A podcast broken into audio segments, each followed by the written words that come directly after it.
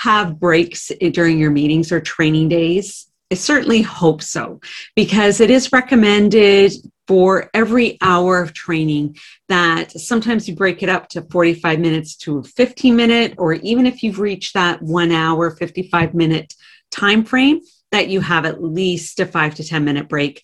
Bio break, whether people need to use the washroom or get a drink of water or just stand up and stretch. But when you're having a break, there's different ways that we can communicate that to our participants. So I'm going to give you a few ideas and give you some tips and ways maybe you can have a shortcut to sharing a timer or some different uh, strategies with that. Thanks for joining us. My name is Patricia Regier with Regier Educational Services, and we have a variety of videos here to help with your online engagement, whether it is learning events or meetings and training. Right now, you are seeing the timer that is on my computer. And what is really fantastic, it's also giving the actual time there too. So, what I shared there was a timer, a countdown clock for 10 minutes. I'm going to record that whole 10 minute countdown, might edit it with something, and, and then I would have it as a video that I could insert and embed in my PowerPoint. So when I got to a certain point and it was the time for the break, that I could just ha- have my PowerPoint stay shared and have the um, the countdown timer going. So sometimes you might have music embedded or in the background. If you've ticked off share computer sound, then you could have some maybe soft music going although everybody doesn't have the same taste in music, music can definitely add some fun to your online learning experience. But a, a, fun way also to use music is to have the timer going so people can see the countdown. But you could have come on your mic, you know, one minute warning, two minute warning, or just play the music you know the last 30 seconds whatever fits you and your context with your audience you could play the music as an auditory prompt to bring people back.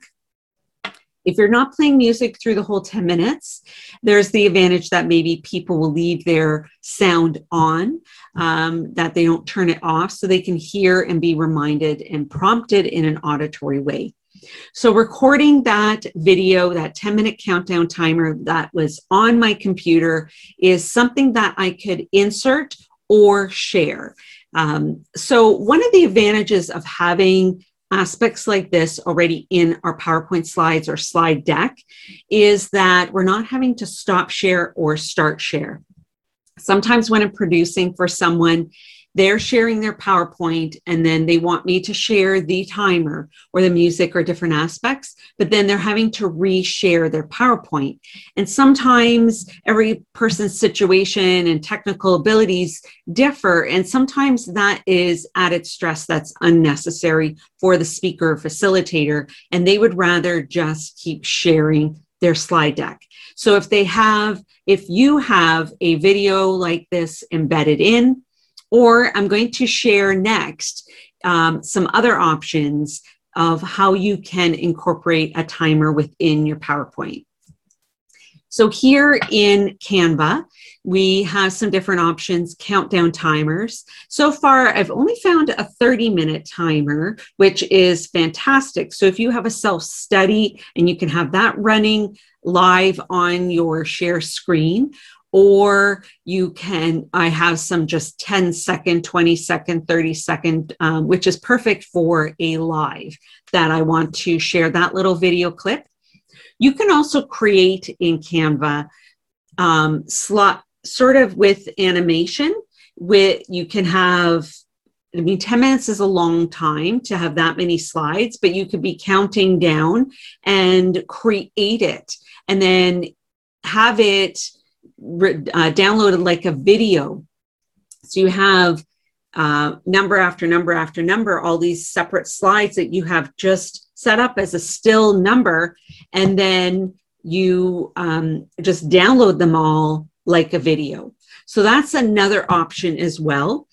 I've recorded on, from my computer a timer. I've found some shorter ones, actual video clips in Canva, and I've also created a slide deck. You could even, in your PowerPoint um, slide presentation itself, create these as actual slides and put them on a automatically move forward as another way too that you could have that timer now, it's really important, especially if you are working with people across the country or across the world, to also put it into the chat um, with the time zone.